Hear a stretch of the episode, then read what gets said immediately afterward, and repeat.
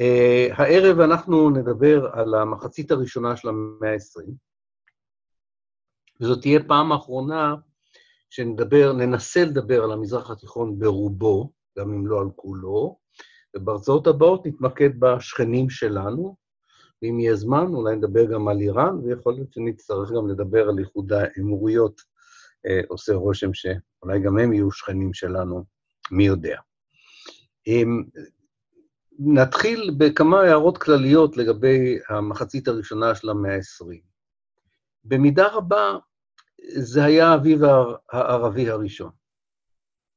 אה, ובדומה לאביב הערבי הנוכחי, גם הוא הסתיים במפח נפש, אה, ולא אה, הצדיק את התקוות שתלו בו, אבל הוא קרה לפני 50-70 שנה, כך שעדיין מבחינה היסטורית יכול להיות שהמגמות החיוביות שהיו בחמישים השנים הראשונות של המאה ה-20 עדיין נמצאות איתנו גם היום.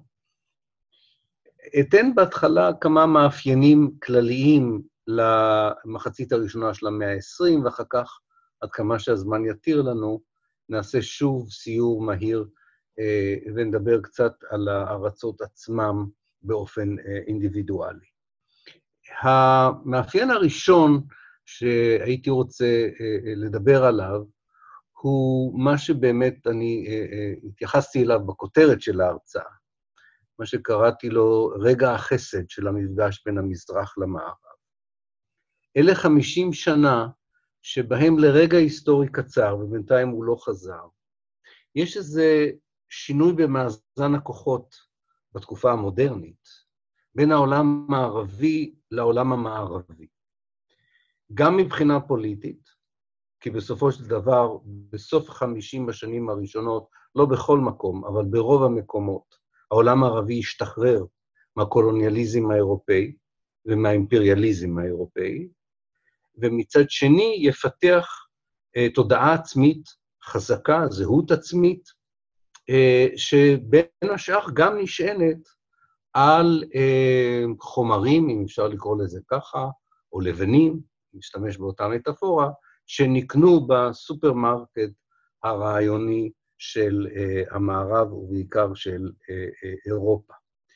זאת אומרת, יש פה איזון בהגות, יש פה איזון בעוצמות הפוליטיות, אפילו הייתי אומר בעוצמות הכלכליות, וזה יוצר אה, אה, את ההזדמנות הזו, שבגללה קראתי לתקופה הזו האביב הערבי הראשון, אה, הרבה תקוות, הרבה אפשרויות לניסיונות, גם מבחינה פוליטית, גם מבחינה תרבותית, גם מבחינה אה, כלכלית, גם מבחינה חברתית, אה, וזו תקופה מאוד עשירה, מאוד מגוונת, מאוד יצירתית, אה, והיא מגיעה לסופה בכמה מקומות כשאנחנו כבר נכנסים למחצית השנייה של המאה ה-20. אה, אולי בסוף ההרצאה הזו, ואם לא נספיק, אז בהרצאה הבאה נדבר מדוע, או לפחות אני אתן לכם את דעתי, מדוע השלב הזה של ההתפתחות הסתיים בכזו אכזבה גדולה. אבל התקווה הייתה שם. והדבר הראשון שבאמת אנחנו רואים זה העושר הבלתי רגיל של הוגים. אה, אני אנסה לכתוב על כמה מהם בדף הפייסבוק שלי, משום שלזרוק עכשיו אה, אה, שמות יכול להיות לא כל כך מועיל בשלב הזה, למרות שייתכן שחלק מכם מכירים את השמות הללו. אה, אני אומר כמה, אה, אני אציין כמה שמות, אבל בגדול אני אנסה אולי להעשיר את, ה, את הידע שלנו על ההוגים הללו בעולם הערבי במחצית הראשונה של המאה ה-20, אה, בעזרת דף הפייסבוק. יש פה שורה של אנשים שהם חלקם דתיים מאוד, חלקם חילוניים מאוד, חלקם נוצרים וחלקם מוסלמים וחלקם יהודים. אה, חלקם גרים במצרים, חלק גרים בסוריה, בארץ ובלבנון. ומה שמשותף לאנשים האלה, וקצת דיברנו על זה בהרצאה הראשונה, שהם מנסים להבין את מהות האתגר המערבי למחשבה ולחברה ולתרבות הערבית. אני כבר בהרצאה הראשונה דיברתי על כך שאל מול האתגר הזה היו בעצם שלוש תגובות. תגובה אחת כל כך התפעמה מהעושר התרבותי המערבי והלכה על התמערבות. זאת אומרת, כמעט ביטלה את עצמה אל מול מה שהיא ראתה אז כעוצמה התרבותית של, של אירופה. התגובה השנייה התכנסה פנימה ואמרה, אנחנו צריכים להקפיד על המורשת, על הדת, על האדיקות בדת, אה, אה, אם אנחנו רוצים להגיע לעוצמות תרבותיות, שבסופו של דבר גם יחזקו אותנו מול השאיפות הטריטוריאליות, הכלכליות והצבאיות של אירופה. ובתווך הייתה עמדה שאומרת, שאמרה, והיא, והיא בעצם העמדה הדומיננטית בשנות ה-50, ולכן היא כל כך מרתקת אותנו היום, שלקחה את, ה, את המציאות החדשה אה, כברכה ולא כקללה, ואת האתגר כהזדמנות לחזק את הזהות החברתית, את הזהות התרבותית וגם את הזהות הלאומית, בעזרת שילוב של פילוסופיה והגות ומחשבה המערבית מצד אחד, והמורשת של המחשבה וההגות הערבית או הפרסית אה, אה, או הטורקית, תלוי על איזה אזור אנחנו מדברים, מצד שני. אישיות אחת במיוחד אה, אמ, מדגימה את, ה, את היכולת הזו, ותחשבו על זה, מבחינה אינטלקטואלית זה צריך להיות אדם ששוחה במים של התרבות האירופאית, זאת אומרת, הוא מכיר על בוריה את הפילוסופיה וההגות האירופאית מצד אחד, אבל הוא גם אישיות גדולה וחשובה בהגות ובתרבות האסלאמית והערבית. זאת אומרת, יש פה, אה, צריכים להיות אנשי אשכולות ששתי התרבויות אינן זרות להם, ולכן הם גם יכולים באופן מקורי לייצר משהו חדש מתוך המפגש הזה. והשיעוט המרתקת ביותר, שהיא גם מורה הדרך להרבה מהאנשים שיבואו אחר כך, הוא מוחמד עבדו, אה, שבסוף המאה ה-19 ותחילת המאה ה-20 היה המופתי הגדול של מצרים, זאת אומרת, הוא היה אישיות הבחירה אה, במצרים, ומי שהיה האישיות הבחירה באסלאם, באסלאם המצרי, גם היה האישיות הבחירה באסלאם הסוני כולו. זאת אומרת, אה, הוא היה מה שנקרא שייח' אל-עזר, הדיקן של האוניברסיטה המוסלמית הסונית החשובה ביותר, המופתי הגדול של מצרים, ובעצם פוסק האסלאם, פוסק ההלכה האסלאמית החשוב ביותר באזור. ואותו מוחמד עבדו הוא אותו איש אשכולות שדיברתי עליו קודם. הוא לא רק קרא את כל ההגות האירופאית ושילב אותה עם ההגות האסלאמית, שכמובן בתור מופתי גדול הוא, הוא שלט בה ללא עוררין, אלא הוא גם התכתב עם אנשי ההגות האירופאים בני תקופתו, והתווכח איתם, או הסכים איתם, ויצר את ה...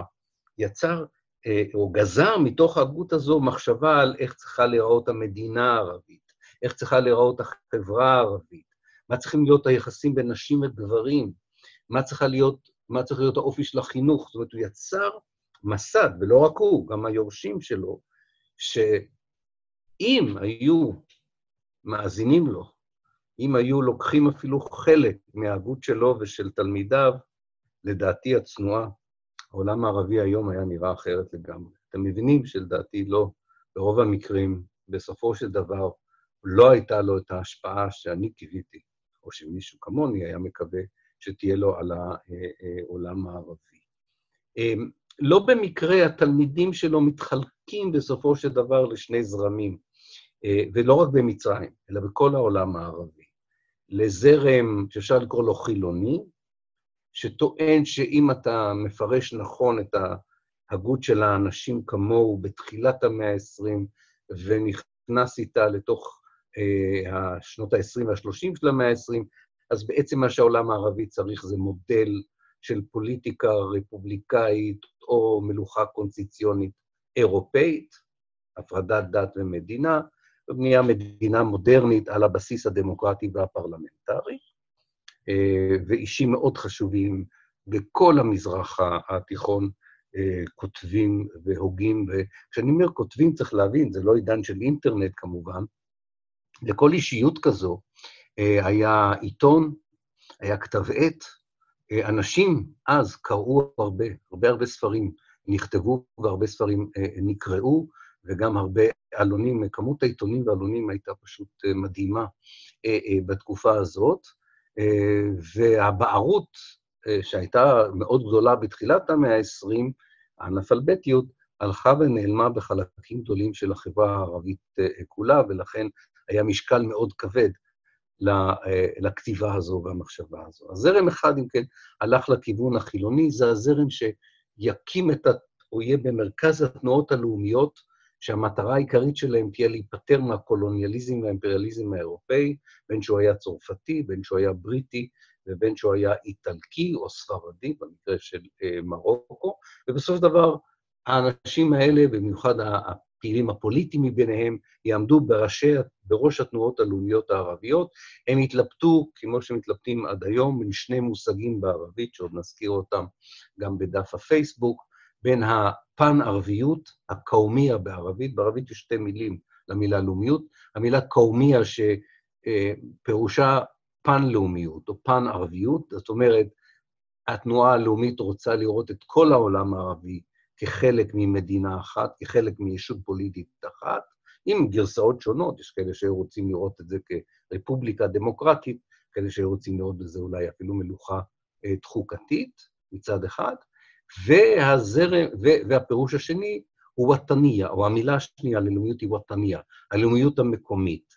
היא לא כל כך חזקה בתחילת המאה ה-20, אבל כאשר המעצמות הקולוניאליות אה, יחלקו ביניהם את השלל של האימפריה העות'מאנית, שאותה הם יביסו במלחמת העולם הראשונה, ויחלקו את המזרח התיכון לאזורי השפעה, ובתוך אזורי ההשפעה יתחילו לייצר מדינות לאום, תתחזק גם הלאומיות המקומית, העיראקית, הסורית, הפלסטינית, אה, המצרית, אה, ותהיה התלבטות בהגות החילונית האם לוותר על חלום האחדות הערבית הכללית, אה, או, אה, ולהתמקד בלאומיות מקומית, שבעצם מבנה פוליטי שנוצר כתוצאה מהסכמים בין מעצמות קולוניאליות צנועות, או אה, אה, באמת אה, לנסות ולאחד את העולם הערבי. זה לא נפתר עד היום, אה, אה, אה, המושגים שהיו רלוונטיים היום, כמו שהם היו גם אה, בתחילת הדיון. זה כאסלאם פוליטי, עם המון גרסאות, מתפיסה ש... בצורה אדוקה,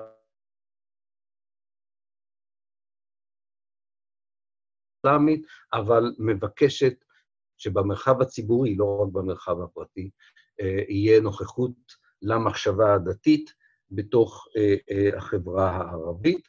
כמו שאתם מבינים, גם מהידע האישי שלכם, ההגויות האלה, או שני הזרמים האלה עדיין קיימים גם היום. בתוך העולם הזה יש הרבה תופעות מאוד מעניינות שלא בקלות נכנסות דווקא לזרם החילוני או דווקא לזרם הדתי. למשל, במצרים ב-1900, אחד האנשים הנגרעים ביותר הוא אדם בשם קאסם אמין, שב-1900 מפרסם שני ספרים. ספר אחד נקרא האישה הערבייה, והספר השני נקרא האישה הערבייה החדשה. זהו ספר פמיניסטי במושגים של תחילת המאה ה-20, אה, קריאה לשוויון אה, מגדרי, אה, לזכויות שוות, לפרשנות חדשה של, של ההגות הדתית כפרשנות שבעצם דורשת להסיר את הרעלה וליצור מרחב ציבורי שיתופי אה, אה, שמאפשר אה, מסלולי קריירה ועבודה גם לנשים. זה גם התקופה שבה תנועות הנשים הראשונות בעולם הערבי קמות. עדיין אין פה בדיוק קריאה לזכות הצבעה פוליטית, אבל גם בעולם המערבי זה עוד לא בדיוק קיים בתקופה ההיא, אבל תחילה של שיח על מעמדה של האישה בחברה הערבית. תופעה נוספת היא המפלגות הקומוניסטיות. הן במיוחד מרתקות את המיעוטים, את הנוצרים, את היהודים, גם במקומות שהקבוצות שמתרפקות על הרעיון הקומוניסטי אינם בעצם מיעוט אובייקטיבי, כמו בעיראק, השיעים תמיד היו רוב בעיראק, אבל הם מרגישים כמיעוט, גם בקרב השיעים העיראקים למשל, יש אה, אה, אה, התלהבות מאוד גדולה מרעיונות הקומוניזם והבולשביזם, והמפלגות הקומוניסטיות שקמות הן עשירות מאוד בתוכן, וגם הן לא עושות cut and paste, הן לא מעתיקות את ההגות המרקסיסטית בגרסאות הסובייטית או הסיניות שלה, אלא יוצרות מה שאפשר לקרוא לו קומוניזם ערבי, או כפי שגמל עבד אל-נאצר קרא לזה, גם סוציאליזם ערבי. הרבה מהשמאל היום, אנשי השמאל, ומה שנשאר מהשמאל הערבי היום, חוזרים להגות הזו, הם מוצאים בה מחשבות ורעיונות שמאוד מתאימים גם כדי ליצור שמאל ערבי חדש, שמאוד מאוד נחוץ היום בעולם הערבי, ולא רק בעולם הערבי. אז זה מאפיין אחד, אם כן, המאפיין הזה של תרבות עשירה, מגוונת, מלאה בדיונים, שלוקחת את האתגר של התרבות המערבית, או השליטה הפוליטית והכלכלית והצבאית המערבית, כמשהו שמאפשר ליצור זהות מקומית, תרבות מקומית, או, או ליצור שלב חדש בהתפתחות התרבותית והחברתית של העולם הערבי. וזו נקודה מאוד מאוד חשובה. זה לא סותר את המאבק הפוליטי לעצמאות לאומית, ובסופו של דבר, כשהמחצית של המאה ה-20 הזו מגיעה לסיומה, באמת ברוב המדינות הערביות, רוב המדינות האלה הן עצמאיות, כפי שאולי עוד נספיק לעבור על חלק, על חלק מהן. דבר שני שקורה, ואולי הוא תוצאה של העניין הזה, הוא התפתחות בלתי רגילה גם במערכות החינוך והחינוך הגבוה, באוניברסיטאות ובהשכלה, לצד בנייה מאוד רחבה של תשתיות חדשות, כלכליות, תעשייתיות ותעבורתיות במיוחד, שגם הן יוצרות מזרח תיכון חדש באמת, במובן של היכולת של אנשים והרעיונות שלהם לנוע ממקום למקום. זו תקופה של פריחת התיאטרון הערבי, של השירה הערבית, של המוזיקה הערבית, ושוב העובדה, ותנסו לדמיין את העולם הזה של המזרח התיכון בלי גבולות, כמעט בלי גבולות. זאת אומרת, אם, אם אתה יוצר חשוב של תיאטרון, או יצרת יצירות מוזיקליות חשובות, או אפילו יש לך הרצאה מאוד חשובה על איך צריכה להיראות הפוליטיקה הערבית בשנות ה-20 או ה-30, אתה כמעט יכול להגיע פיזית לכל מקום בעולם הערבי.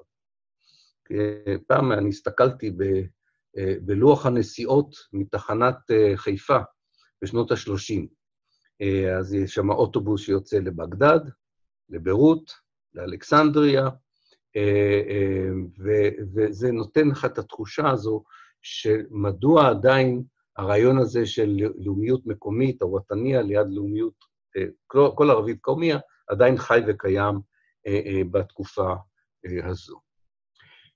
מאפיין נוסף הוא הפוליטיקה, שגם מושפעת מההגות הזו, אבל גם מושפעת מחוסר היכולת, במיוחד במזרח התיכון המזרחי, מה שאנחנו קוראים וקראנו לו, המשרק, המזרח התיכון המזרחי, כן?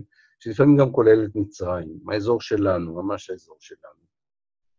באזור הזה המעצמות הקולוניאליות, צרפת ואנגליה ובריטניה, לא חזקות מספיק כדי לקיים את השלטון שלהם כשלטון קולוניאלי לכל דבר, ואפילו לא כשלטון אימפריאלי לכל דבר, אז הם מתחלקים בשלטון עם כוחות מקומיים, וזה יוצר מבנים אה, די דמוקרטיים של פרלמנט, של ממשלה, של חופש דיבור, חופש עיתונות, חופש התארגנות, ונותן תקווה שכאשר בכלל תיעלמנה, אה, אה, תיעלם השליטה המערבית באזור הזה, אז ההמשך יהיה דמוקרטיה מקומית, רפובליקות מקומיות, ואותן חירויות שנקנו בעמל רב, שימשיכו לקיים את העולם הערבי. וכל זה כמובן מתבדה ולא קורה במחצית השנייה של המאה ה-20. אז אולי עכשיו אה, אה, אה, נעזוב רגע את התמונה הכללית, למרות שכמובן יש עוד הרבה מה לומר עליה, ושוב, פעם אחרונה אולי בקורס הזה, נעשה איזה סיור קל שוב ממרוקו עד פרס של שנות, של המחצית הראשונה של המאה ה-20, כדי לראות קצת יותר מקרוב, ברזולוציה יותר גבוהה, יותר גבוהה את, ה, את האזור שלנו במחצית המאה ה-20, וגם נאמר משהו על מה שקורה בארץ, למרות שאתם יודעים על זה לא פחות ממני, ואולי יותר ממני, בכל זאת אני אזכיר כמה דברים על המחצית הראשונה של המאה ה-20. נתחיל כרגיל במרוקו, שהיא דוגמה מצוינת למה שדיברתי עליו קודם לכן. שלטון אומנם קולוניאלי צרפתי, עד שמרוקו תהפוך למדינה עצמאית בתחילת שנות ה-50, אבל בתוך השלטון הקולוניאלי מתפתחת מערכת של בית מלוכה לצד מפלגות פוליטיות, לצד עיתונות יחסית חופשית, ומבנה פוליטי שלא נשאר ממנו הרבה, הייתי אומר, עד לאביב הערבי האחרון, שעליו עוד נדבר, שקצת שינה את השלטון האבסולוטי של בית המלוכה במרוקו. גם טוניסיה, מרוקו וטוניסיה פחות או יותר באותם שנים נעשות עצמאיות, זה 1956, אבל יש הבדל גדול בין טוניסיה למרוקו. טוניסיה יש בה משהו שמזכיר את אלג'יריה, את פלסטין, בעצם שלוש המדינות האלה יש להן משהו משותף, וזה המתנחלים שבאים מבחוץ. המתיישבים שבאים מבחוץ במספרים מאוד גדולים ומשנים לחלוטין את מהלך ההיסטוריה המקומי. בטוניסיה זו תופעה מאוד מעניינת, משום שהשלטון הישיר הקולוניאלי או האימפריאלי היה צרפתי, אבל רוב המתיישבים היו מאיטליה. רוב המתיישבים היו איטלקים עניים שהוזמנו על ידי הממשלה הצרפתית, ובשבילם הפקיעו אדמות טובות מהאוכלוסייה המקומית, ויצרו התנחלויות, אם אפשר לקרוא לזה איטלקיות. כמובן, במלחמת העולם השנייה, האיטלקים האלה כמעט ברובם תמכו במשטר של מוסוליני, ורק התבוסה של איטליה הפשיסטית לצד גרמניה הנאצית ייצרה את הדינמיקה הפוליטית שבסופו של דבר תביא לעצמאותה של טוניסיה. על אלג'יריה אני יודע שדיברנו הרבה, אבל כדאי להזכיר ששם התופעה של המתיישבים מבחוץ היא אפילו יותר גדולה מזו שבטוניסיה. לקראת המחצית הראשונה של המאה ה-20, 20 אחוז, כחמישית, מהאוכלוסייה באלג'יריה היא אוכלוסייה של מתיישבים אירופאים, לא רק צרפתים. וגם הם זוכים באדמות הטובות ביותר, במשרות הטובות ביותר, ובעצם הם מרוששים את הארץ, ולא רק מתנחלים בה, וזה יוצר את, ה... את אבק השרפה שמצית את חבית חומר הנפץ של המהפכה האלג'יראית, שמתחילה לא ב-1950, רק ב-1954. זאת אומרת, כאשר טוניסיה ומרוקו נעשות מדינות עצמאיות לכל דבר, כל עניין ודבר, רק אז מתחילה אלג'יריה במאבק, משום שתופעה שאין לי זמן לדבר עליה, אבל אולי אם תשאלו, נוכל להרחיב על זה קצת. צרפת מתייחסת לאלג'יריה, לאלג'יריה כחלק בלתי נפרד מצרפת. היא מוכנה לוותר על טוניס, היא מוכנה לוותר על מרוקו. הצורפ... הלאומיות הצרפתית לא מוכנה לוותר על אלג'יריה, כאילו שהיה שם איזו ממלכה אלג'יראית, צרפתית לפני אלפיים שנה. ולכן הם לא מוכנים לעזוב. מה עוד שהאחוז הגדול של המתיישבים הצרפתים יצר כוח לובי שמנע מחשבות של התנתקות מאלג'יריה, כמו שקרה בתוניסיה ובמרוקו. והמלחמה הזו שמתחילה ב-54' היא עקובה מדן, יש חילוקי דעות על אומדן האבדות, אבל זה בין 700, אפשר לומר שבין 700 אלף למיליון אלג'יראים יאבדו את חייהם במאבק לעצמאות אלג'יריה בין 1954 ל-1962. מאבק שנוהל על ידי תנועה שנקרא FLN, החזית לשחרור, החזית הלאומית לשחרור אלג'יריה, וחמישה אנשים ניהלו אותה, חמישה אנשים צעירים מאוד מוכשרים, עם המון המון תקוות לאלג'יריה חופשית, מכל הבחינות שגם הם התבדו, כמו הרבה מהמהפכות המוצלחות של שנות ה-50 בעולם הערבי. הסיפור של לוב הוא במיוחד עצוב, עצוב במחצית הראשונה של המאה ה-20. לוב היא המדינה באמת המסכנה ביותר במחצית הראשונה של המאה ה-20, ואני חושב שגם היום היא אחת המדינות שסובלת יותר מכל מדינה אחרת מלבד סוריה, אה, מהתפוגגות החלום של האביב הערבי.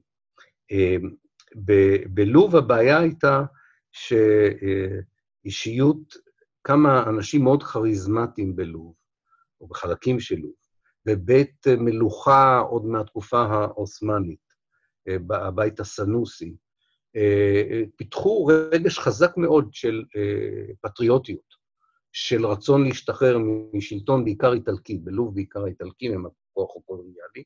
הם עשו את זה בתקופה שאיטליה עוברת תהליך של פשיזציה ושל לאומנות, עוד אפילו לפני עלייתו של, של מוסוליני, והאיטלקים מבצעים טבח עם, ש, שכמעט לא מופיע בכל, בשום ספר. ממש מבצעים טבח עם בלוב, באנשי לוב אה, אה, בשנות ה-20 אה, וה-30, במיוחד ב-31, זאת אומרת, זה בין כמה שנים. הייתי אומר שארבע השנים העיקריות זה 1928 עד 1932. זה צריך היה, זה לא נכנס, לרשימה של פשעים נגד האנושות שבוצעו במאה ה-20, לא פחות נורא מפשעים שבוצעו אה, אה, כלפי היהודים וכלפי קבוצות אחרות, אבל קורה שפשעים מסוימים נמחקים לגמרי מספרי ההיסטוריה. קשה לדעת למה, אבל בכל מקרה, בדם נקנתה העצמאות הלובית ב-1951. מצרים, אה, כמו שאתם זוכרים, אה, דיברנו על כך, נכבשה על ידי בריטניה ב-1882, ושם הייתי אומר שעד 1906, פחות או יותר, אה, החברה המצרית לא לגמרי מתארגנת, למרות שהיו זרעים של תנועה לאומית, וכמו שציינתי קודם, מצרים הייתה מרכז עשיר ותרבותי של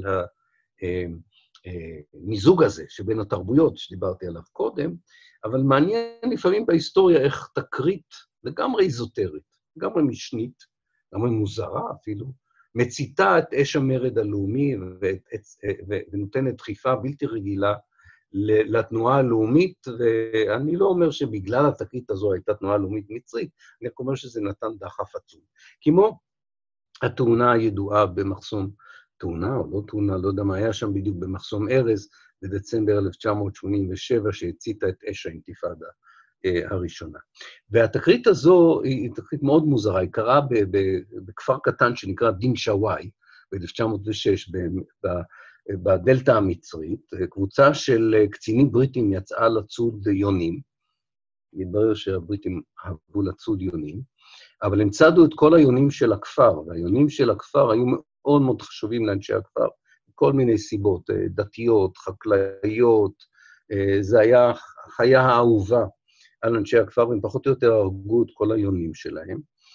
ואנשי הכפר התמר... אה, כעסו והתנפלו על הקצינים האלה, בסך הכל הם אה, פגעו בקצין אחד בסופו של דבר, אבל הממשלה הבריטית, או השלטון הבריטי במצרים, הגיב בתגמול נוראי, גם כלפי הכפר וגם כלפי האנשים שנחשדו בתקרית הזו, וזה הצית אה, את אש המרד הלאומי במצרים. התחוש... אה, אה, דבר נוסף שמחזק את הלאומיות המצרית זה מלחמת העולם הראשונה, או סוף מלחמת העולם הראשונה.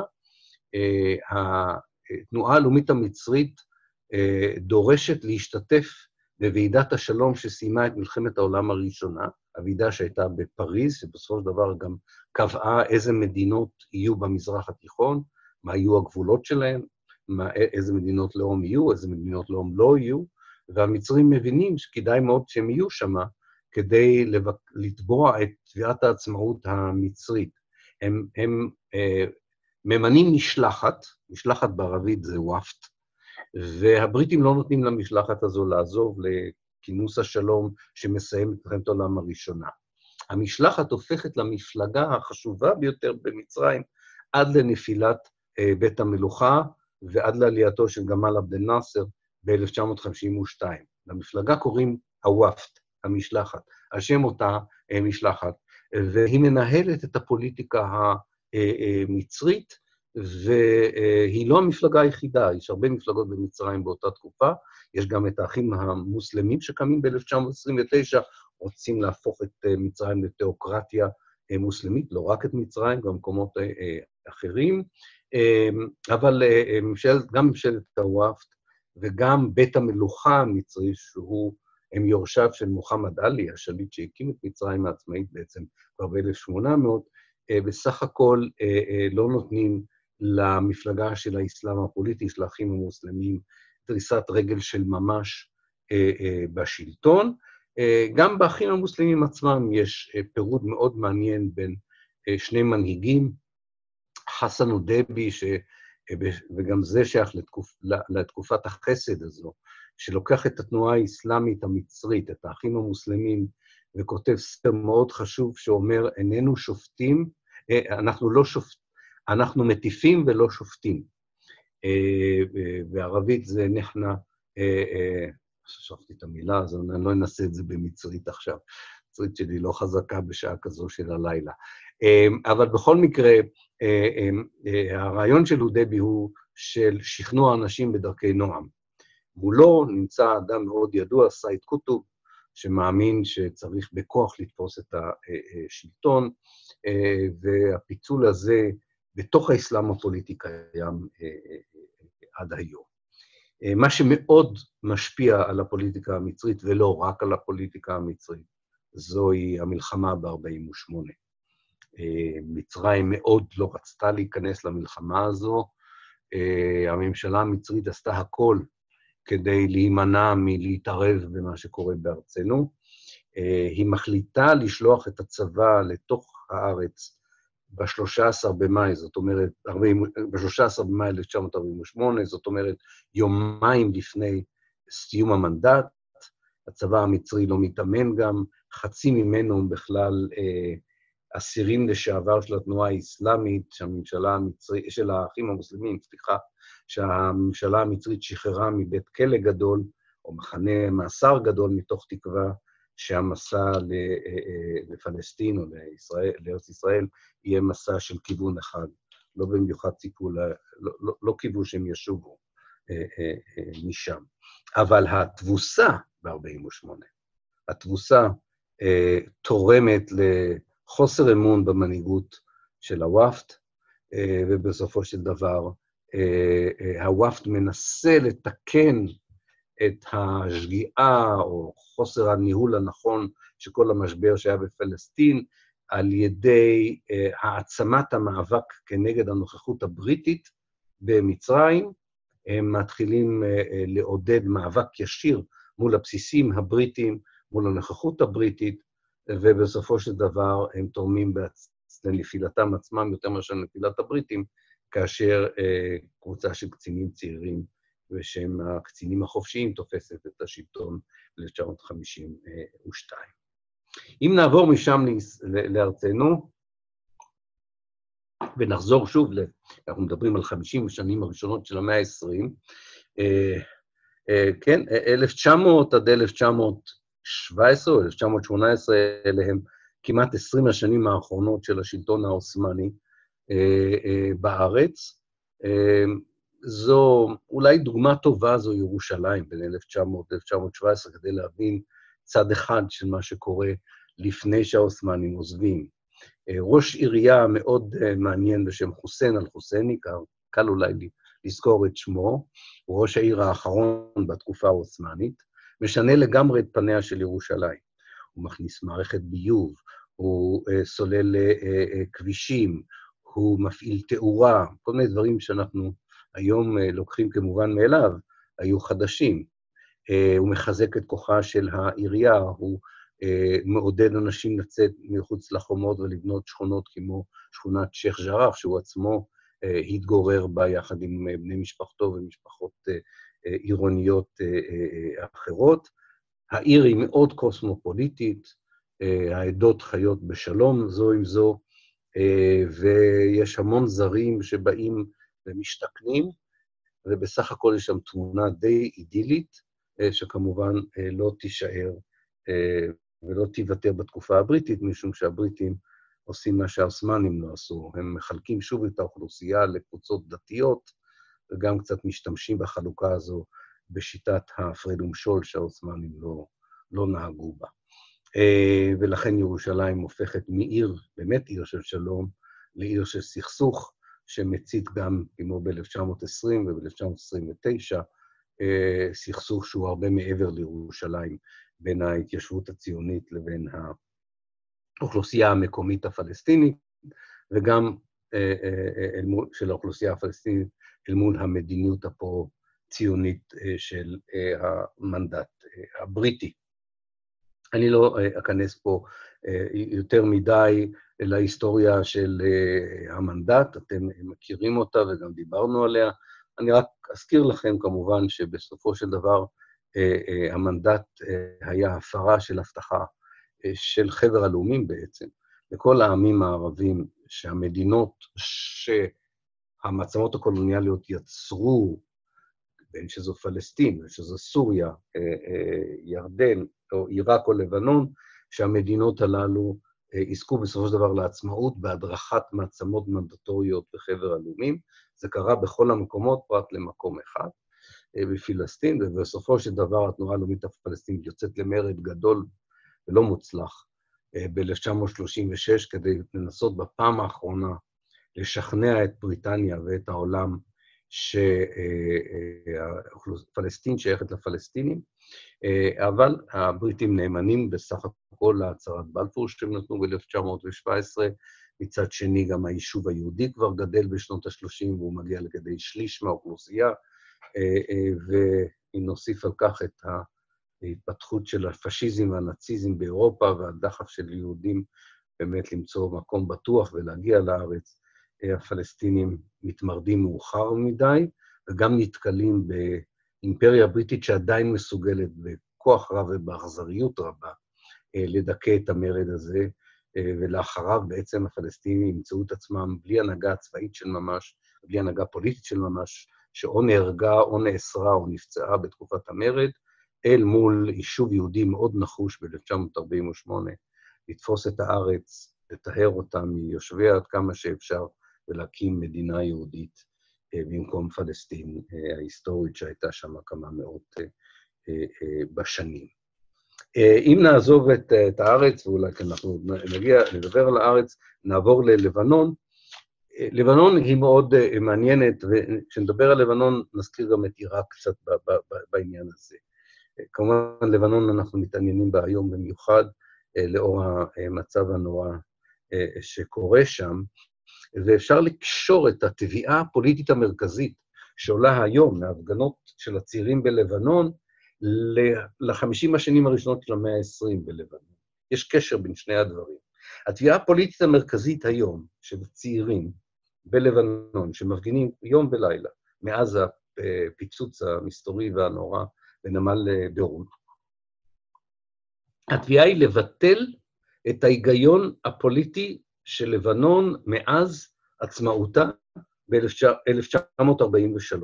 ומה ההיגיון הפוליטי של העצמאות הלבנונית מאז 1943, והוא גם ההיגיון הפוליטי של השלטון הצרפתי ב-43 השנים הראשונות של המאה ה-20, כשצרפת עדיין שולטת בלבנון עד שלבנון נעשית עצמאית.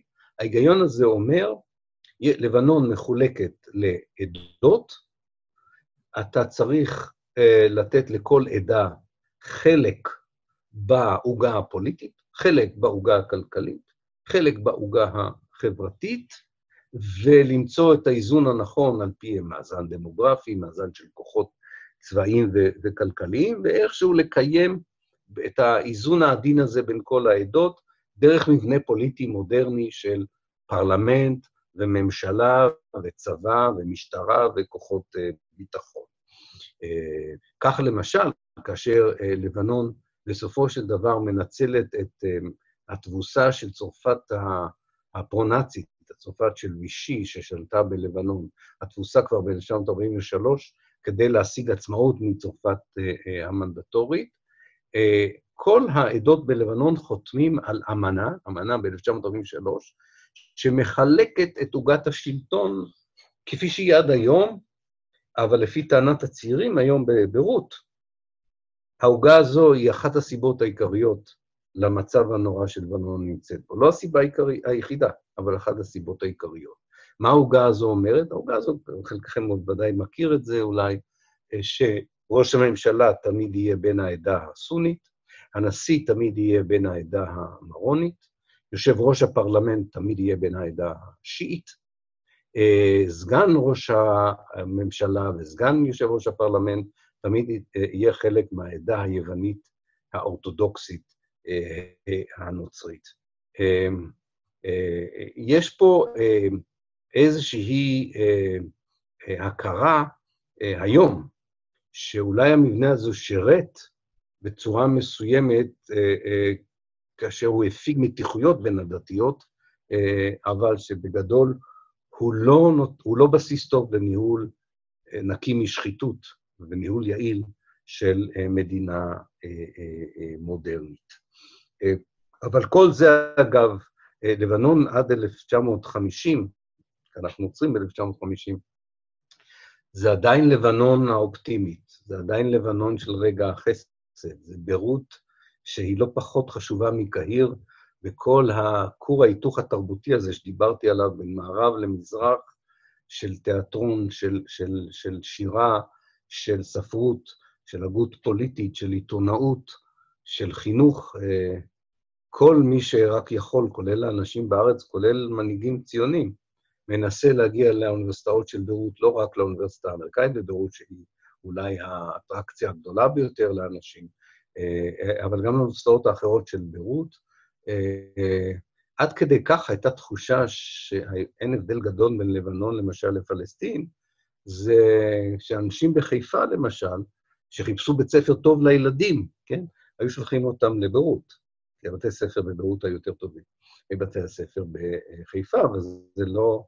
הרכבת מחיפה לביירות זה פחות מהרכבת מחיפה לתל אביב היום.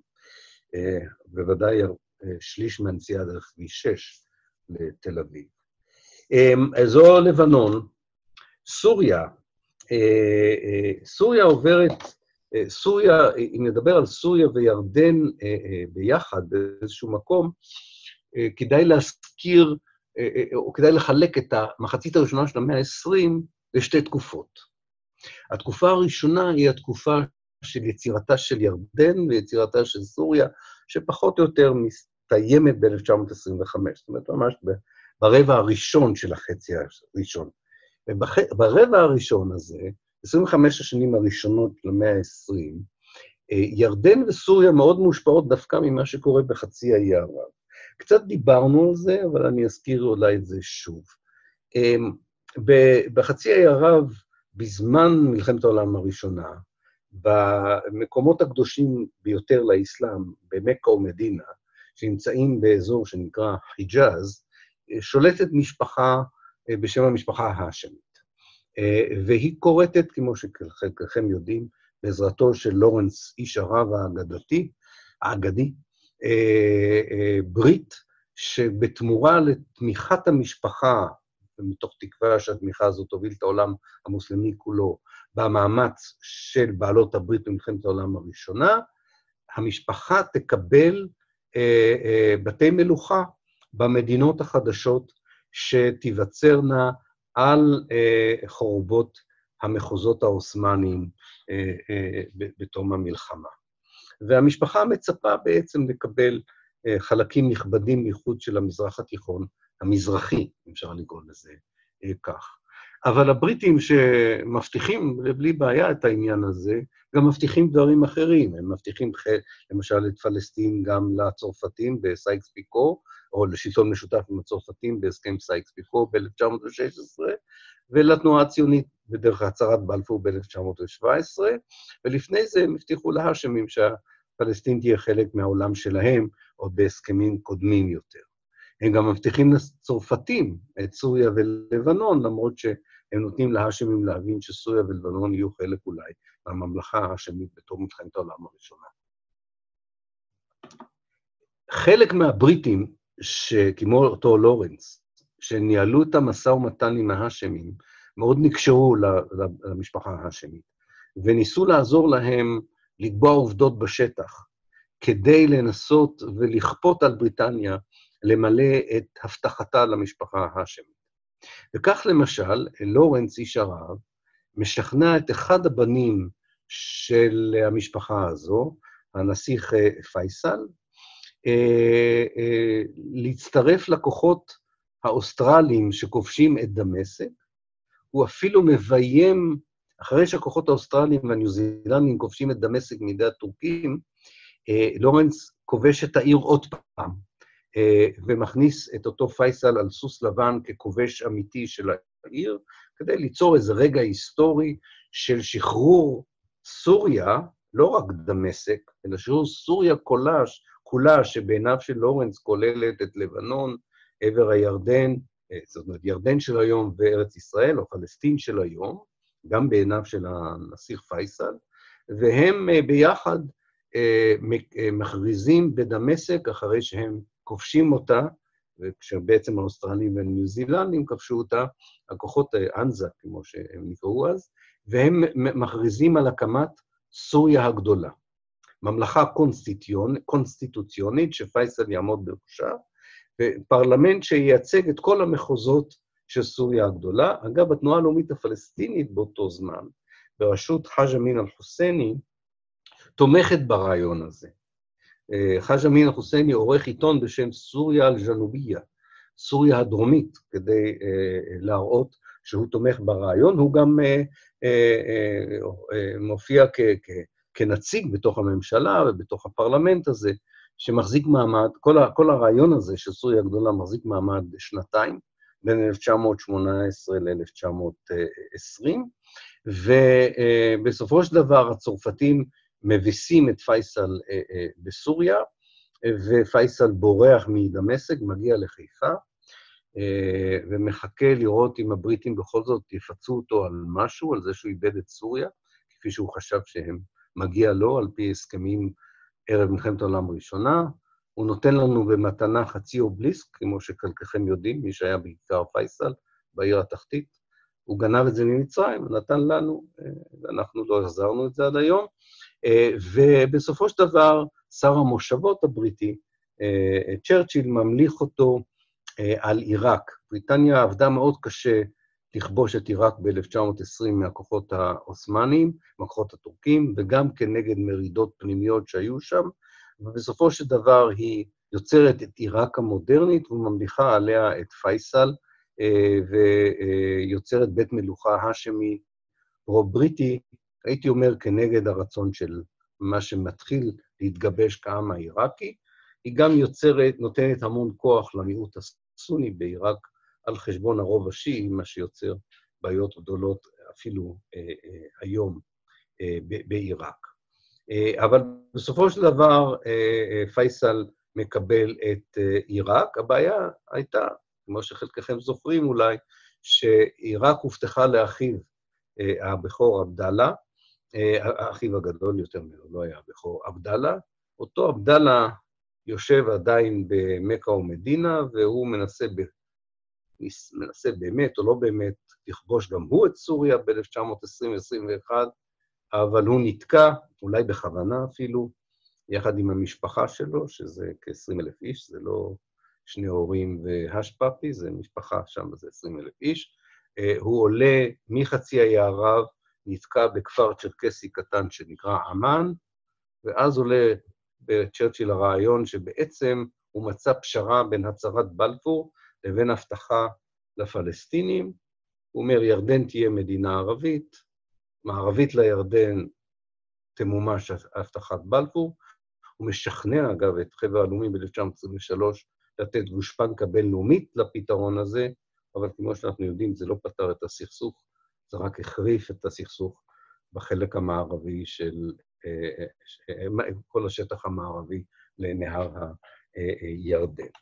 רק כדי אה, להגיע לקראת סיום, נאמר שבחצי השני של סוריה, חצי השני של המאה ה-20, מתחיל ב-1925 במרד גדול, שמוביל אותו מנהיג דרוזי בשם סולטן אל-אטרש, מי שהיה במג'ד אל-שמס ודאי זוכר את הפסל שלו על הסוס, כן, עם החרב ביד. הוא מוביל, למרות שהוא דרוזי, הוא מוביל בעצם לא למרד דרוזי, אלא למרד כל סורי כנגד השלטון הצרפתי.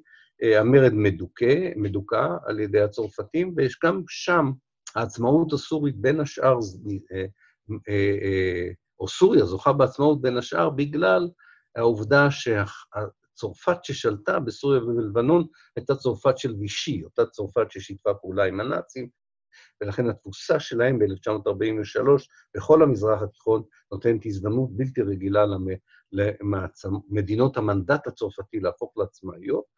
אין יום עצמאות רסמי מהבחינה הזו בסוריה, משום שהצרפתים עזבו יום אחד. זה לא שהיה איזה טקס העברת אה, שלטון, אבל מ-43' סוריה היא עצמאית. אה, סוריה אולי בניגוד, וגם בלבנון, שמתחילות לבנות את עצמם אה, כרפובליקות חילוניות, גם הן מושפעות ממה שקרה בארץ ב-48', מהנכבה, מהאסון הפלסטיני. מאות אלפי פליטים פלסטינים מגיעים, במקרה של לבנון זה משפיע מאוד אפילו על המאזן הדמוגרפי ועל המבנה הזה שניסו ליצור שם, זהות שנבנית על איזה איזון עדתי. אה, בסוריה זה פחות משפיע על הפוליטיקה המקומית, אבל זה אה, מחזק את הכוח של הצבא במדינה שבעצם מתחילה דווקא להראות ניצנים של דמוקרטיה רפובליקאית, והצבא מתחיל בעקבות uh, המעורבות שהייתה הרבה יותר רצינית במקרה של סוריה. אף אחד לא האשים את סוריה בכישלון, כי הם עשו הרבה יותר מכל מדינה ערבית אחת לנסות ולהציל את הפלסטינים. הם לא הצליחו, אבל לא הייתה תחושה שהם נכשלו. ולעדות לכך ש, שחלק מהדיקטטורים הצבאיים שעולים לשלטון בין 48' אה, עד, אה, עד היום, חלק, בחלק הראשון של אותה היסטוריה, חלקם היו אה, מפקדים בצבא ההצלה שנשלח מהעולם הערבי כדי לנסות לעזור לפלסטינים במלחמת 48'. אבל שם כל כמה חודשים יש הפיכה צבאית, מ-48', 49' ואילך, לצד, מצד שני, התפתחות של אידיאולוגיות פוליטיות מאוד חשובות, כמו הבעת' והקומוניזם, השמאל הערבי, שלא כל כך מצליחות אולי בסוריה, אבל משפיעות על הרבה מקומות אחרים בעולם הערבי, מין פרדוקס כזה. אה, אני אה, אסיים אה, בעיראק ובאיראן, ובזה נגמור. אני כבר דיברתי על כך שבעיראק הבריטים ממליכים נסיך האשמי על עיראק, מאחדים שלושה מחוזות טורקי, עות'מאנים, מחוז כורדי עם מחוז סוני, עם מחוז שיעי, אבל נותנים את רוב הכוח הפוליטי, זו הייתה טעות מאוד גדולה, לסונים על חשבון שתי העדות אה, אה, האחרות. אמ, נותנים עצמאות לעיראק ב-1932, אבל זה די דומה לעצמאות שהבריטים נתנו למצרים ב-1936. זו מין חצי עצמאות כזו, שבה עדיין הנוכחות הצבאית הבריטית היא מסיבית, ועדיין המעורבות הבריטית בענייני חוץ וביטחון היא מאוד מאוד דומיננטית, ולכן יש, כמו במצרים, גם, גם פה, יש תנועה לאומית שדורשת לסלק את, ה, את הבריטים. התנועה הלאומית הזו, אה, וצריך להבין את העולם של אז, אה, יצרה קשר די הדוק עם הגרמנים והאיטלקים. אה, אבל לא הייתי קורא לה תנועה פרו-נאצית, כמו שאצלנו הרבה מזרחנים אוהבים לקרוא לתנועה הלאומית העיראקית באותה תקופה. האויב של האויב שלך הוא לפעמים הידיד שלך, זה לא אומר שהאידיאולוגיה שלו מדברת אליך, אבל הם בהחלט אה, ניסו להיעזר במלחמת העולם השנייה באויביה של בריטניה, ובריטניה כובשת בעצם מחדש את עיראק במלחמת העולם השנייה, ממש כובשת אותה צבאית, ומטילה משטר צבאי על עיראק עד 1949. אה, לצערנו, אה, זו התקופה שבה גם היהודים זוהו כקבוצה פרו-בריטית על ידי לאומנים עיראקים, אה, וזה מביא לפרהוד, אותן פרעות ביהודי עיראק ב-1941, שמערערים מאוד אה, אה, את היחסים לתקופה מסוימת בין יהודים לשכניהם העיראקים, יחסים שיחזיקו מעמד מאות בשנים, אם לא אלפי שנים. אמ, עיראק, יחד עם זאת, גם היא עדיין עד 1958 משטר רפובליקני, מלוכת חוקתית, מאוד מפתחת את מערכת החינוך הגבוה בתוכה, נלחמת בהצלחה בבערות, עוברת רפורמות אגרריות, זאת אומרת, של חלוקת קרקעות, ובסך הכל, כל יהודי עיראקי שמתגעגע לעיראק יספר לכם על עיראק עד 1951-52, כאשר כל יהדות עיראק, כמעט כולה, הרי שלושת אלפים שנה עזבה את עיראק, על עיראק של ספרות, של תרבות, של מפלגות אידיאולוגיות, שהיו חלק מאותו רגע חסד שהלך לאיבוד. אני לא אדבר על איראן היום, נעזוב את זה, אני רק רוצה לסיים ולתת לכם אולי תחילתו של הסבר מדוע, למרות שאין לי הסבר מלא ולאף אחד אין הסבר מלא, מדוע התקוות האלה, התקופה, הסדנה האנושית המרתקת הזו שהייתה בעולם הערבי, אה, אה, אה, לא יצרה, לא, לא מימשה את התקוות ש, שבעצם היו בה. יש, יש הרבה הסברים, פרנס פאנון למשל, טוען ש, שאחרי שנים של, זה נכון במיוחד לצפון אפריקה, שנים של שלטון קולוניאלי, יש איזו הטמעה של הקולוניאליזם, ולכן הכוחות המשחררים בסופו של דבר משעתקים את מבנה הכוח של הקולוניאליסטים, להפוך את זה למבנה כוח לאומני שלהם, ובעצם רוצים להיות באותן עמדות כוח שהמשעבדים שלהם היו, זה הסבר חלקי. האימפריאליזם האמריקאי והסובייטי, שב-1950 פתאום מסתכלים על המזרח התיכון גם בגלל הנפט, אבל לא רק בגלל הנפט, כזירה חשובה מאוד במלחמה הקרה, הורסים כמעט כל חלקה טובה גם כן, של עצמאות, של, של ניסיון לבנות באופן מתון אה, את הזהות הערבית בתוך המאה ה-20, להם יש חלק מאוד חשוב. לציונות ולישראל יש חלק לא פחות חשוב בעניין הזה, ביצירת הבעיה הפלסטינית, ביצירת העובדה שבלב העולם הערבי יש אה, אה, בעצם פרויקט קולוניאלי שממשיך, מבחינתם לפחות, ומזעזע את היציבות בעולם הערבי. כל ההסברים האלה טובים. אני רוצה, ממש כמשפט אחרון, להזהיר מפני הסבר שהיה מאוד נפוץ כשאני למדתי באוניברסיטה, ויכול להיות שגם עדיין נפוץ היום, וזה ההסבר התרבותי. אה, זה לא מפתיע שאחרי הכישלון הגדול הזה בשנות ה-50 יוצאים ספרים כמו של הסוציולוג הישראלי, האנתרופולוג הישראלי, רפאל פתאי, The Arab Mind, המוח הערבי. זאת אומרת, מין הסבר כזה אה, אונתולוגי של, אה, שיש איזו בעיה עם, ה, עם התרבות הערבית. אתם מכירים את כל הגזענות הזו, אני בטוח, אה, שטוענת, מה לעשות, זה, זה ערבים, זה מוסלמים, זה התרבות שלהם, זו התרבות הפוליטית שלהם, זה ה, הם לא יכולים בעצם להגיע להישגים מעבר לאלה שהם הגיעו וכולי, וכיוצא בזה, זה כמובן תחושת עליונות תרבותית. שלמזלנו אנשים כמו אדוארד סעיד הצליחו להראות שגם קיימת הייתה בכתיבה כביכול אובייקטיבית של מזרחנים במערב על התקופה הזו, אה, מה שנקרא אוריינטליזם. אה, ההסבר הזה צריך להימנע ממנו. הוא הסבר גזעני, הוא הסבר אה, מרדד, הוא הסבר גם לא נכון לדעתי. יש הסברים טובים מבחינה פוליטית, למה האביב הערבי של שנות ה-50, של החצית הראשונה של המאה ה-20 נכשל, ולמה האביב הערבי הנוכחי נכשל. זה לא שייך לזהות תרבותית, זה לא שייך לאופי של, אה, אה, של קבוצה אתנית מסוימת או תרבותית מסוימת. אנחנו כיהודים במיוחד צריכים להיזהר מהעניין הזה, כי הרבה מהאנטישמיות הייתה מבוססת בדיוק על ההסברים האלה לגבי טבעו של היהודי. עצוב מאוד לחיות במדינה יהודית שעושה אותו דבר, כשזה מגיע לאזרחים הערבים במדינה הזו, או לאזור שבו אנחנו חיים, יותר מדי שומעים את ההסברים האלה בארץ, אז אני מקווה שלפחות מזה אנחנו נימנע. אני הבטחתי לגליה, אני אזכיר שוב, אנחנו ניפגש בעוד שבועיים. אני לא סוגר, אנחנו פותחים לשאלות עכשיו, אבל אני רוצה להזכיר שאנחנו כעת נעבור להרצאות פעם בשבועיים. תודה רבה. טוב, אז הנה השאלות. יש לנו שאלה, איך קרה שבמרוקו ובלוב היו קהילות יהודיות גדולות, בניגוד לאלג'יר ותוניס? כן. רק רגע, אז אני פספסתי אותך בשאלות, אבל את יודעת מה? אני אכנס לצ'אט, אני חושב. אז שנייה אחת. אה, הנה. איך זה קרה שבמרוקו ולוב היו קהילות יהודיות גדולות.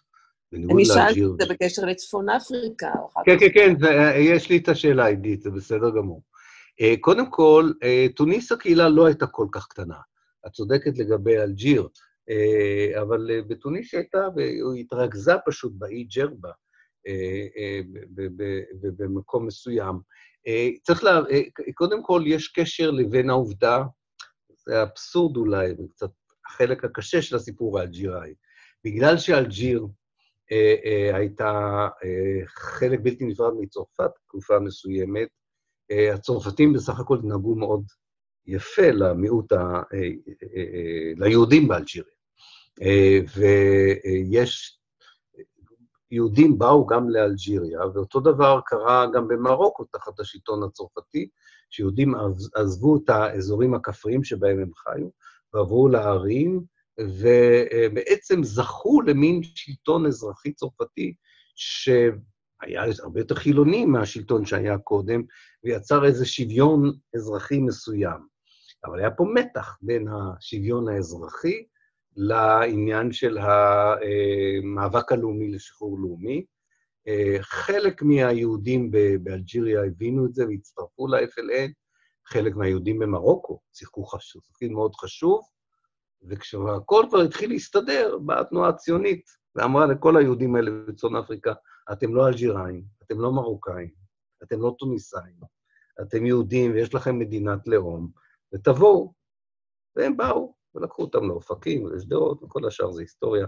לא ניכנס לזה אה, עכשיו. כן. שאלה הבאה.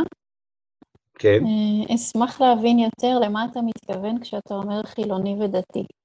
ומה הקשר בין הדימוי הציוני של ישראל בתור מדינה חילונית לבין הדימוי של הציונות על מדינות ערב כמדינות דתיות. שיח שהולך ונהיה כן. יותר ויותר קיצוני, נראה לי. כן, תודה. אה, אה, שאלה טובה. אני, אני לא התכוונתי ש...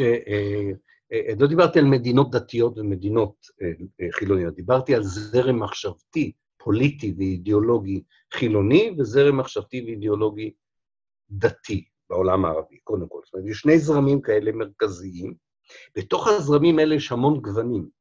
זאת אומרת, יש זרם דתי שדווקא אפשר לקרוא לו אפילו חילוני, במובן הזה שהוא לא דורש שלא תהיה הפרדה בין דת למדינה, הוא רק רוצה כיבוד של הדת והמסורת, לבין עמדה בתוך הזרם הזה של דמוקרטיה, זאת אומרת, מדינה שעובדת על פי ההלכה האסלאמית ורק על פי ההלכה האסלאמית.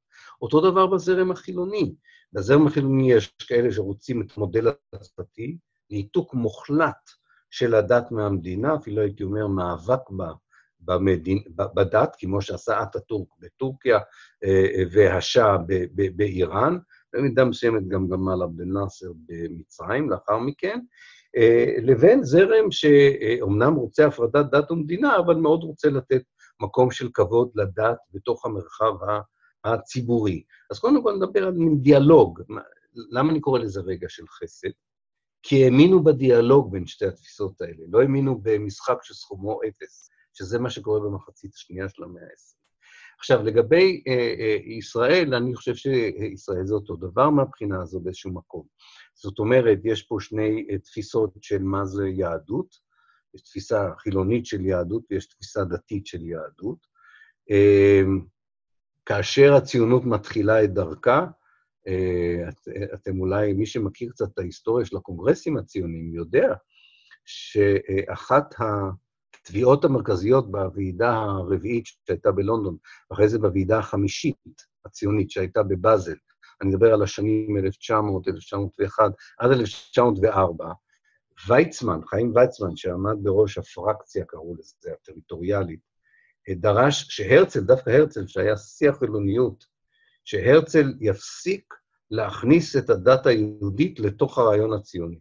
הרעיון הציוני אין קשר לדת, חיים ויצמן.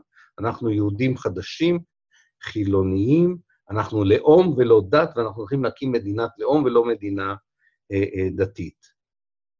אה, מעניין מה קרה לזה כשבן גוריון השתלט על התנועה הציונית, כי בן גוריון הבין שהתנ"ך שהתנ"ך הוא ספר מאוד מאוד חשוב, כמעט כמו כהוכחה חוקית לזכות של העם היהודי על הארץ, משום שמבחינה דמוקרטית, הרעיון שהציונות תשתלט על הארץ לא עבד טוב. ולכן, בן גוריון מכניס את העניין הזה שאני פעם קראתי לו, שתנועה שלא מאמינה באלוהים, אבל מאמינה שאלוהים הבטיח לה אה, אה, את הארץ. אה, אני חושב שיש, צריך להבדיל פה רק, רק עוד משפט אחד. יש הבדל בין עמדה חילונית למדינה חילונית. זאת אומרת, החילוניות במובן הזה, במערכה, בתוך מדינה, בתוך מבנה מדיני, הכוונה של הפרדה של דת ממדינה. יש הרבה אנשים דתיים שמאמינים בזה. אה, לבין הרעיון של מדינת ההלכה. אני חושב שאנחנו בארץ עכשיו נאבקים גם במפלגות, יש מפלגות פוליטיות שמאמינות בהקמה של מדינת הלכה יהודית, יש אנשים שמשתמשים בדת כדי להצדיק את הכיבוש, יש אנשים שמשתמשים בדת כי זה נותן להם זהות מסורתית, שהם רוצים עדיין לקיים אותה. ויש אנשים שרואים בחילוניות את הביטוי לתרבות היהודית שלהם. זה, במובן הזה, אם ישראל לא הייתה מתנהגת כנטע זר במזרח התיכון, היא הייתה מגלה שההתלבטויות שלה כחברה לא שונות הרבה מההתלבטויות של החברה הערבית שסובבת אותה. אבל ישראל, בתפיסה שלה, היא הווילה בג'ונגל, כבר דיברנו על זה במפגש האחרון. אז התווספה עוד שאלה. כן. אה, אם בעצם תמיד יש השפעות ואינטרסים פוליטיים מבחוץ, למה אנחנו לא מדברים יותר על האינטרסים שלהם בתוך זה? דוגמה אקטואלית היא ארצות הברית ואיחוד האמירויות. כן, הבנתי. כן, כן. מפני שאנחנו מדברים על תקופת החסד. בדיוק בגלל זה אנחנו לא דיברנו עדיין על ארצות הברית. כי ארצות הברית עדיין לא משמעותית בחצי הראשון של המאה ה-20. לכן אני מניתי את האימפריאליזם האמריקאי כאחד הסיבות לכך שרגע החסד הזה לא יתממש. אה, המעורבות מבחוץ, ואני כל הזמן דיברתי עליה, היא מעורבות קולוניאלית אירופאית. ספרד במרוקו, צרפת באלג'יריה וטוניסיה, איטליה בלוב, עם, עם רצח העם שהזכרתי אותו, בריטניה במצרים, בארץ, בעיראק, צרפת שוב, בסוריה ולבנון, בריטניה בחצי האי ערב, זו מעורבות חיצונית מאוד חזקה. החל, במקרה של צרפת זה ממש קולוניות, אה, חלקים מצפון אפריקה, במקרה של אנגליה זה מין דבר שהוא בין קולוניה למין מדינת חסות, כמו שאנחנו מבינים. אה, אמ, אז לכן יש פה ממד בינלאומי מאוד חזק. אולי מעניין, אני חושב שאני שכחתי לציין את זה, אז אולי כדאי, מעניין, מאוד מעניין, זה, אני זוכר שנתתי הרצאה בקהיר, וזה היה החלק הכי קשה בהרצאה שנתתי. ניסיתי לשכנע קהל צעיר מצרי, שהייתה תקופה שארצות הברית עמדה לצידה של הלאומיות הערבית, כולל הלאומיות המצרית, כנגד הקולוניאליזם הבריטי והצרפתי. היה לי מאוד קשה לשכנע אותם, לא יודע, אולי שכנעתי אותם בסופו של דבר. כי אחד הדברים המאוד מעניינים הוא שכאשר ארה"ב נכנסת למלחמת העולם הראשונה, עומד בראשה נשיא דמוקרטי בשם וודרו וילסון. וודרו וילסון, שיודע שארצות הברית לא רוצה להיכנס למלחמת העולם הראשונה, די אה, עובד קשה ב-1917 כדי לשכנע את הברית לשלוח חיילים למלחמה אירופאית, אחרי שנים של בדידות זוהרת, הברית רק מתעסקת במה שקורה בחצרה האחורית שלה. אה, הוא מוכן, כי הוא באמת אידיאליסט, וילסון, הוא אומר, בסדר, אני מוכן להיכנס למלחמה הזו, בתנאי שמי שירצה לזהות את עצמו כעם חדש, יזכה לזכות ההגדרה העצמית. הוא נושא נאום שבו הוא מונה 14 נקודות כתנאי לכניסת ארה"ב למלחמה, והנקודה החשובה ביותר זה לכבד את זכות ההגדרה העצמית. עכשיו, לבריטניה וצרפת אין שום עניין לכבד זכות ההגדרה העצמית של אף אחד בקולוניות ובאימפריות שלהם, וגם לא בשטחים החדשים שהם כובשים אחרי מלחמת העולם הראשונה.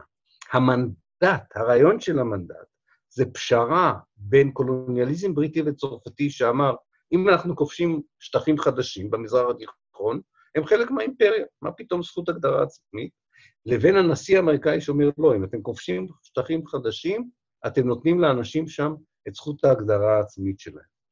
והמנדט הוא פשרה שבו בריטניה וצרפת יכולות להיות מעצמות מנדטוריות מטעם חבר הלאומים שהנשיא וילסון מקים אותו, מין שוטר בינלאומי אה, שהאו"ם יורש אותו אחר כך, שאומר, תחת השגחת הארגון הבינלאומי הזה, המדינות, למשל בעולם הערבי, יזכו לעצמאות. אבל מה קורה?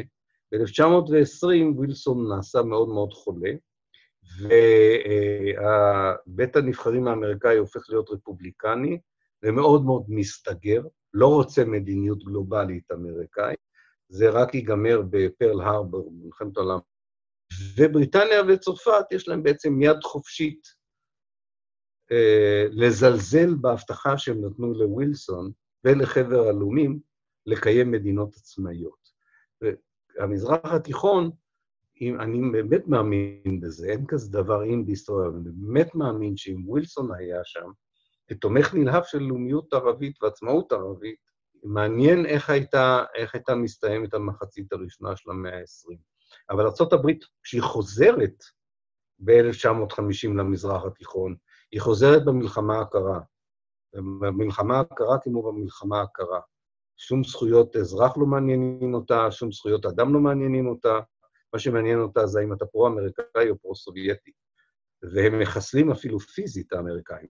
חלק מהמנהיגים בעולם הערבי שיכלו היו, וגם באיראן, שיכלו להוביל את המזרח התיכון כולו לסיום הרבה יותר טוב של המאה ה-20 ממה שבסופו של דבר קרה.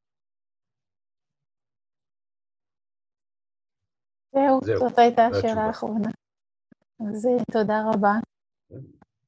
וניפגש בעוד שבועיים. אה, ניפגש בעוד שבועיים, ותודה רבה על ההאזנה. תודה רבה לך. תודה רבה לכם. לילה טוב. להתראות. תודה. לילה טוב. תודה, לילה טוב. לילה טוב. ביי.